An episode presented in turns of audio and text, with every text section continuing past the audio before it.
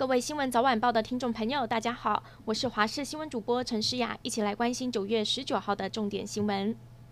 中央流行疫情指挥中心今天公布，今天国内新增了一例的本土确诊，另外还多了十一例的境外入个案，而且其中五人都是完整打过两剂疫苗，遭到突破性感染，不敢松懈。指挥官陈时中也宣布二级警戒延长到十月四号。不过，展览馆这种大型的会馆有条件放宽，也定出了相关的防疫指引。至于网红四叉猫自己去验抗体，发现 IgG 抗体只有三十五点四。罗毅军也秀出了他在网络上看到一共五人检验的数值，同样打高端，有人抗体数值却高达四千多。罗毅军解释，抗体产生本来就是动态过程，只是参考用的。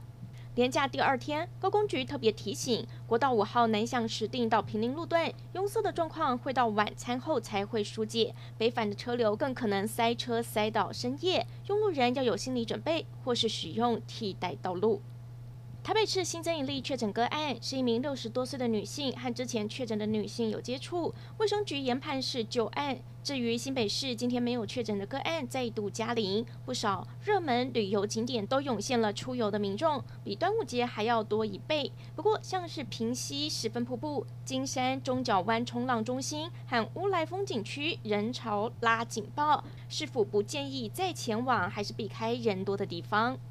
中国无预警宣布，明天开始全面禁止台湾的释迦莲雾进口，引发了轩然大波。农委会主委陈吉仲下午也赶快召开记者会说明，他强调，因为台湾的释迦莲雾中有介壳虫而片面被禁止，这没有国际的惯例，无法接受，也回函要求中方要提出科学证据，否则将会向 WTO 提出控诉。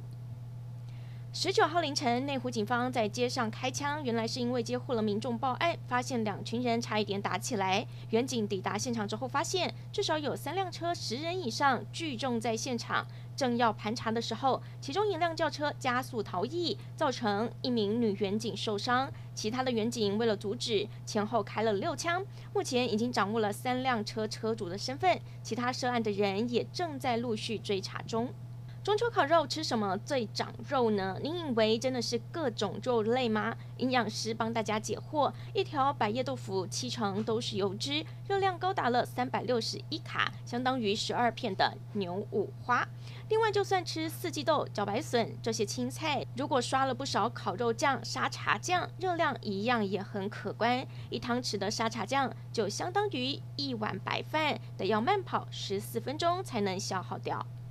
国际消息：日本自民党总裁选战正式开跑了。日本记者俱乐部十八号举行了一场公开辩论会，让已经宣布参选的四位候选人比拼政见。其中有记者问到：中国扩大军备，引发美国担忧台湾可能出事，或者美中因为台湾的问题起冲突？四人也各自发表了看法。日本前首相安倍力挺的高市早苗表示，日本必须为台湾出事的状况做好准备。另一位候选人河野太郎也表示，无法否定中国登陆公台的可能，因此有必要让中国看见国际社会不允许出事的强烈意志。至于岸田文雄则强调，台湾出事应由相关国家和平解决。